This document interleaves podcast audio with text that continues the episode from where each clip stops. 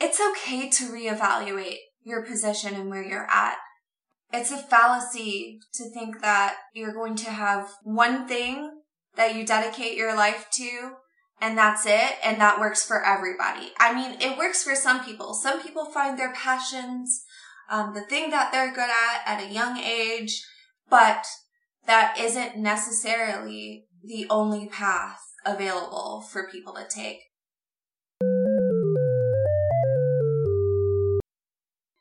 Hello, world, and welcome to Her Royal Science. Thank you so much for joining us for today's episode. Today, we'll be chatting with Liesl Jones, a middle school science teacher with a background in engineering and neuroscience.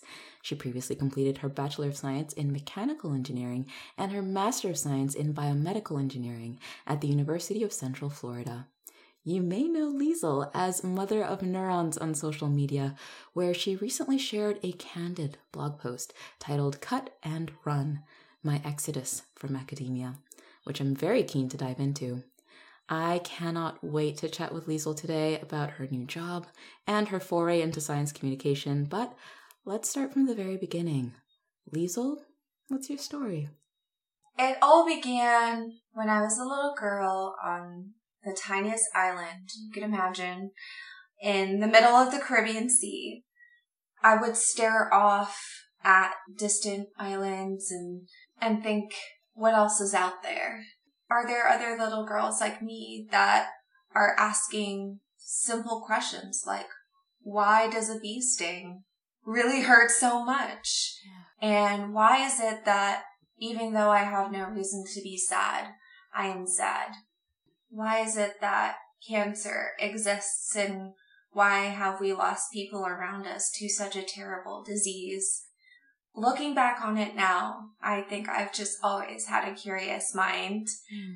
And as introverted as I was, I just think it means that I spend more time thinking about the world around me than trying to insert myself into it. Mm. And so it was sitting in science class in school that made me realize that the best source of answers come from science for all of the questions I was asking. So, engineering was the next logical step for you, or was it, uh, did you have something else in mind that you thought would be your chosen degree, your chosen profession? Why did you end up doing a bachelor's in engineering of all subjects?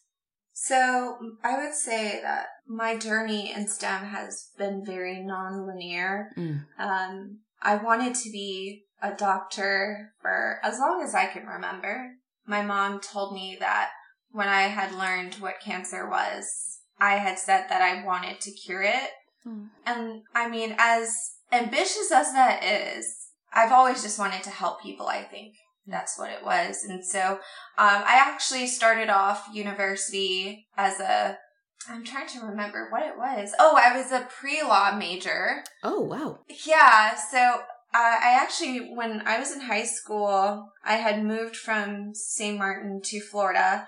And I had gone through a lot in that in that school. Mm. Um, I didn't have a very good support system within the school. Mm-hmm. Uh, the guidance counselor was like, "Oh, don't waste your time trying to pursue being a doctor. Like, you're better. You're you're better off doing something like journalism or, you know, something easy." Oh um, wow! Yeah, yeah, very gross. Unfortunately for me, I listened because at, you're at a young age, you're impressionable. Mm. These people are supposed to be the ones who know best, right? Yeah. And so I thought he was right. And it's not an easy career. Being a lawyer is difficult, but, and being a journalist is difficult. But I think what it comes down to is that he made me not believe in myself. It made me feel silly for wanting to do science. And so I just looked for other alternatives that I could possibly enjoy um, so I decided to go with journalism because that was another way to ask questions. Mm. But then, you know, uh, I was worried about job security because it's very difficult to get into journalism. So that's why I settled on pre-law because I figured, oh, that's that's a solid career. Mm. That was actually my very first major, and I was taking a finite math course in my first semester mm. of college And I remember that my professor was a Jamaican lady and she was just so fiercely confident and so badass. I just loved her so much. Mm-hmm. And and it had been the first time since I was a little girl when I had a teacher who was also black. You know, it had been years since I had a role model who even looked remotely like me or who could even understand my background Mhm. and my culture uh, and just who I am as a person. And so I connected with her instantly. And I just remember one day she asked to speak to me outside. Oh. And I, I thought, oh no, when a Caribbean lady wants to speak to you one on one, it's never a good sign. I know. And she was just like, I just wanted to speak to you Mm. because I noticed that you're excelling in my class, but Mm. I need you to challenge yourself. I need you to not be where you're at right now because you're going to get bored and you're not going to like where you end up. Huh. And I was like, I remember being very confused. I was like, oh, I, I just enjoy your class. That's why I'm doing. She was like, no, um, you're really, really good at math, which probably means you're good at, you know, other difficult things, um, like science and engineering, that kind of thing. Yeah. You should really consider exploring those types of majors. Mm. Um, and so she actually inspired me to switch my major to pre-med. So Mm. I was halfway through my pre-med major when I had a massive psychotic break. Mm. Um, and this was back in 2012. okay. I don't remember much from that time. I just remember it being a very dark time and I couldn't understand what was happening. And so my parents being very worried, they immigrated to Florida around that time and they offered for me to move from Miami to Orlando to stay with them so that uh, they could support me. Yeah. And so I, I left the university I was at and transferred to a local community college Mm. and it was there when I, I I sat with a guidance counselor just trying to figure out what the next step would be and I was advised to go into engineering just because my math scores were really great Mm. um in retrospect I don't know that that was advice I should have taken Oh. because of all the sciences I've always struggled with physics I did it. I I struggled my way through an engineering degree Mm. and finally graduated with my bachelor's from UCF. I you know, it took me a lot longer to get a bachelor's than most of my peers, but I was just really happy to have done it. Mm. Could you tell me about what the early years of your PhD were like? Were they largely positive, or was it constantly just pegged with things that were less than ideal? I think it started out positively. Mm. I started in the fall of 2019. Having the kind of neurodivergence that I do have, Mm. any new experience, anything that's novel in my life is a rush of dopamine that I'm constantly craving. Mm. And so any new experience, even if it's something I didn't want, I try to take it on as positively as I can. Mm. And I have all of this energy and all of this steam to keep me powered through. And so I just, I, I think I was very helpful at the very beginning. And I felt like the research lab that I had joined and the work that we were doing, I, I felt like it was the best it was going to get for me, if that makes sense. Mm. I'm wondering if you, of course, feel comfortable doing so. If you don't, we won't talk about it. But were there certain elements of the PhD environment that that were hardest, that were the most annoying to deal with? Was it solely the expectations of the everyday grind, the competitive nature? Was it the lack of guidance that sometimes a lot of trainees feel? Or rather, did you have a, a supervisor or PI who was a little bit too much of a, a, a helicopter PI, if you will? Mhm. What was it specifically about your experience that made you go, yeah, I don't know if I want to do this?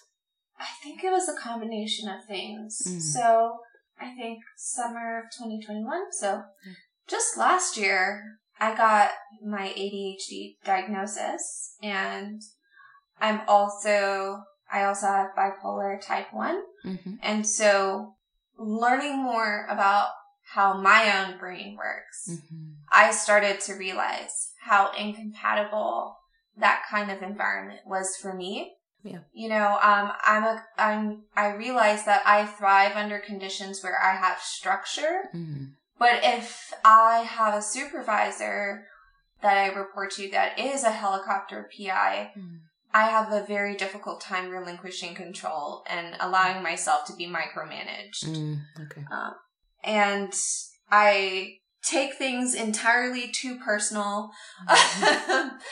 and I, I also found myself, uh, while I was working on the hair and EEG project in my lab, Mm-hmm. I found myself becoming increasingly frustrated because as wonderful as it was that it got attention from our field and and people were sharing our work as great as that was it was the goal what was frustrating was uh you know um just this summer i right before quitting i'd gone to a conference with my lab and just focused on eeg Mm-hmm. I I had a poster presentation. So all of my lab mates had a poster presentation and my PI was invited to speak about our lab's work Mm-hmm. as a keynote. And so she spoke about all of our work. So not just mine, but all of our work. But I remember sitting in the audience while she was talking about my work. And don't get me wrong, her intentions were really great and she funded the project and the project wouldn't have existed without her support. Hmm. But I just remember thinking like, I feel like this issue, it's not something that you can sugarcoat for the audience because they're not going to take it seriously. Mm-hmm. And because of the tone of the presentation when talking about that project, Mhm. just as I expected, there were people in the audience asking really ignorant questions and making ignorant comments. Right. Now there were only two black people, period, not even student, just period, in this conference. Yeah. Myself and some a- another student from a different group. Mm. I remember sitting there and feeling like an intense anger and I was shaking and I wanted to cry and I remember t- texting my partner saying I wanted to scream. Mm. And I, I was so visceral Yeah. it was something I cared about so much and I had put all of this time and effort into it and I felt like it was watered down for the audience and then it, it provided that opportunity for ignorant people to say the things that they did. Yeah. And instead of it being a teaching moment for other neuroscientists that really needed to hear hard truths, Mhm. it was an opportunity for them to say really awful things. And I just realized at that point that it was becoming harder and harder for me to separate my identity from my work. Yeah. And then another thing that really frustrated me is I was also working on a manuscript on that project and having conversations with my PI, checking in on the work and progress and stuff. Mhm. And when I was discussing results, you know, she was saying, oh, you know, you have to make sure that you're remaining unbiased and not Mhm. taking these things too personally. You know, you have to like all this other stuff. And I was like, okay, yes, I get that. But Mhm. it's that kind of attitude in science that has led to this problem existing in the first place. And so you need to, like, we're people, we're not robots. Like, there are people doing the science. And so you cannot separate my humanity from the work that I'm doing. And Mhm. I couldn't do it. I was so angry. And it, it wasn't her fault. I think it's a an academia thing. It's it's a culture. Yeah. An unbreak what feels like an unbreakable culture is something that's being stubborn and not wanting to change. And I felt like I was constantly fighting and fighting Mhm. something bigger than myself. And it wasn't even a fight I wanted in the first place. Mm-hmm. Um, I felt so worn down and burnt out. Yeah. There's a lack of recognition of that reality for a lot of us minoritized scientists. So I want to commend you for sharing your story, not only here, but also in the forum of the blog posts that you share with all of us on your website. I know that COVID also played a role in the decision that you made to kind of part ways with this space. And I'd love for you to be able to tell that story however you want to. But I do know the pandemic did play a role, and COVID in your own home also played a role. Oh, yeah. I think that was definitely the straw that broke the, the camel's back. Mm. Um, up until COVID, I had been secretly working a part time job at a restaurant because we had financial needs Mhm. in our household. But my partner was the sole breadwinner, given that I was only being paid 20K a year. Mhm. And I had started going on more conferences Yeah. since people were under this impression that COVID just disappeared and the pandemic was over. So let's do in-person conferences again. I was racking up debt. So I, I, my car had broken down. I didn't have a vehicle anymore. Mm. Um, so I was working a part-time job at a restaurant that paid pretty, pretty decently Mm.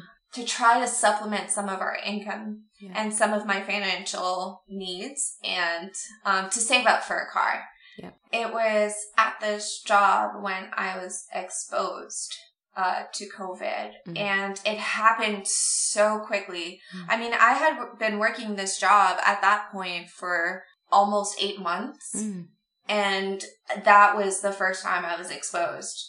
So I worked a, a double shift on, um, I think it was a, a Tuesday when I had nothing else scheduled research wise.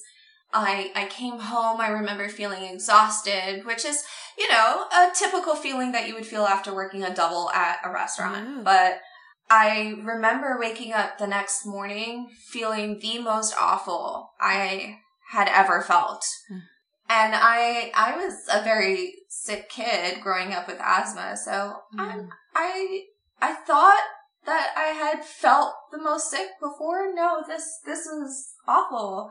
I was like, oh no, sore throat. And this is a really bad one. Mm. Um, so I panicked. I was like, oh my gosh, do I even have any COVID tests left? Mm. working in a restaurant and, and living with someone who is immunocompromised and myself having asthma, both of us were really paranoid about COVID. My partner has to travel a lot for work. So we were really nervous that one of us was going to expose the other. Mm. And so we always, like, we were constantly rapid testing at home. Yeah. Um, luckily, I had one test left in our closet, and so I took the rapid test, and it turned positive almost like within seconds. You know, I I, I called out from work, and you know, it all went downhill from there. Um, I tried to isolate from my partner, but given that my partner is a simp for me and just wanted to take care of me, Aww. so they took care of me up until a point their immune system could not hold up against it and they they fell ill like 3 days later.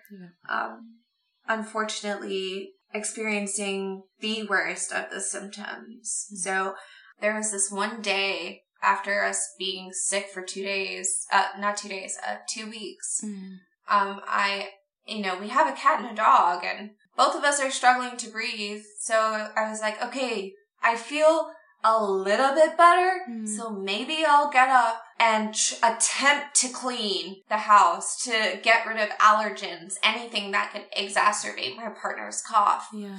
And I remember um, it took longer for me to clean just because of how exhausted I felt. And I, I just, I kept having to take a break. And so it took me seven hours to clean a very tiny house. Oh. Because it took me so long, uh, I had been out of the bedroom and I couldn't hear my partner having this cough attack.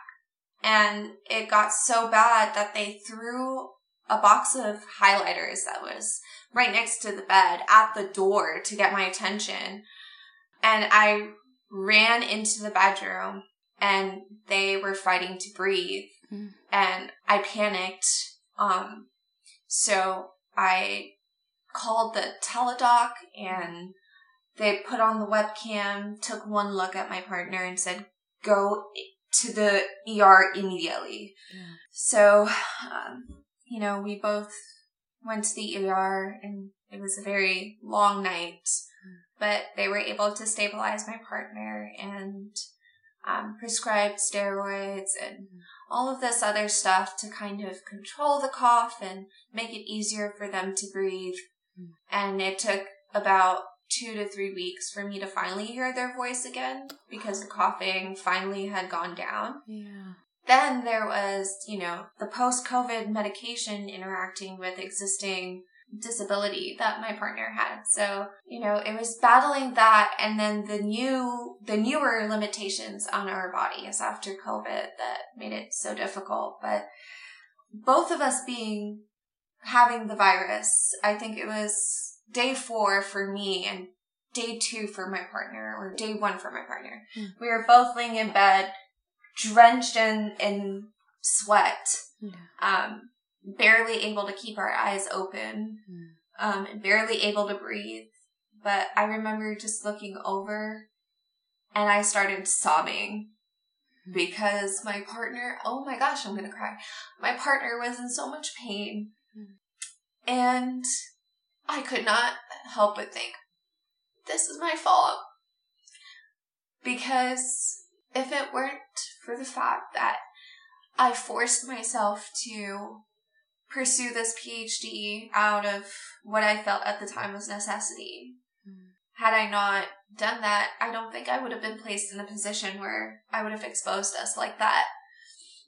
Especially since, you know, my partner had to give up so much career wise in their manufacturing engineering career Mm. just to stay with me while I finished my PhD, just to financially support me while I finished. And it it all boiled down to what happened. Mm.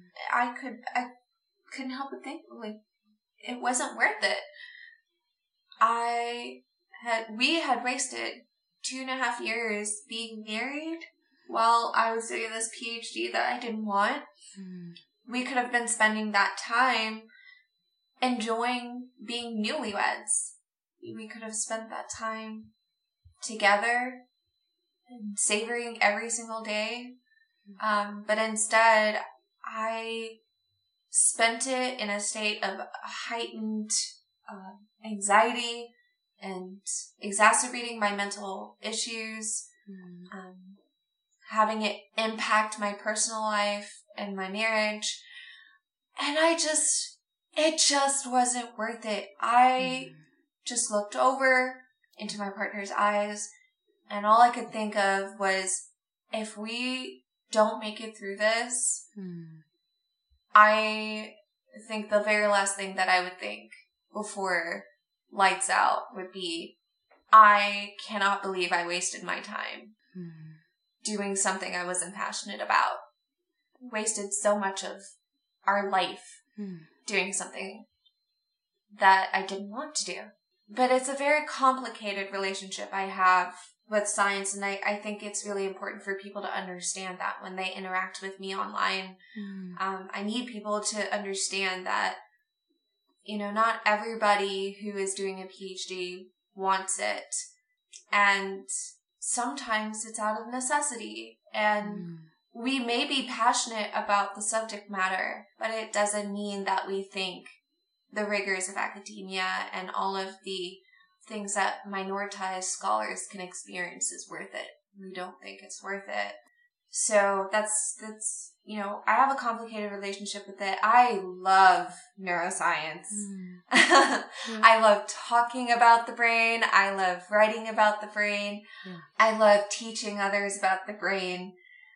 I did not enjoy just being in that kind of situation and environment, but luckily my partner and I pulled through.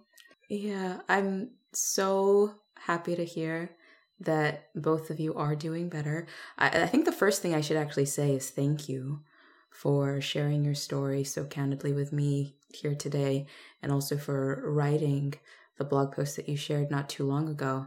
What you wrote, I think it was towards the end of your post. I have it written here and it captures basically everything that you've said here so far. You said, quote, why was I missing out on life for something that didn't make me happy? Yeah. You continue, I don't know. I didn't have a good reason. I looked over at my partner as we laid in puddles of sweat, and it was through COVID eyes I saw that I had been living for reasons that meant nothing to me a degree, a title, a job title. All of it pales in comparison to the love that we have, our precious health, and the precarity of life itself. I think there are a lot of people who are dealing with the uncertainty of their position in this space. And this is not to discourage anyone from pursuing academic careers, of course, but I think it is important and it is, oh, it's beyond important. It could be life saving. Yeah. For someone to hear your story. I imagine you've gained so much wisdom over the last little while, especially about what you could um, pass along to other people who might be in the academic space, who are thinking about their place yeah. in that space, and what you might want to tell them. What would you tell young you, maybe you from five years ago, about the future? Oh, I think the biggest thing would be it's okay to reevaluate your position and where you're at. I think that it's a fallacy to think that you're going to have one thing that you dedicate your life to and that's it and that works for everybody. I mean, it works for some people. Some people find their passions, um, the thing that they're good at at a young age. They pursue that one path. They, they get really successful and they just do that until they retire and that's great. Mm-hmm. But that isn't necessarily the only path available for people to take. So if you find yourself in a situation where you need to reevaluate where you're at, if you're not happy, if something isn't serving you anymore, if you thought that this was the place for you and you got to that place and you're like, oh, just kidding, it's not for me. That's okay. It is. Don't be so hard on yourself. I think I really beat myself up all of these years for not finding a shoe that would fit me. And there was no reason for me to be so cruel to myself. And so just be gentle with yourself, trust the process, and trust your gut because your gut knows what's best for you before you will know it. That's perfect. Thank you so much. I cannot say thank you enough for this conversation, for the, the blog post that even created the the space for this conversation. I thank you for being being so vulnerable and so transparent with your story. Thank you so much, Liesl. Thank you for giving me a, a platform and, and the space to be so open. It's it's been a very special time to talk about it and somewhat healing. I feel I feel like my heart is becoming whole day by day. Um, having walked away from the PhD, but I think being able to talk through it too with someone who understands is always very, I don't know, nice.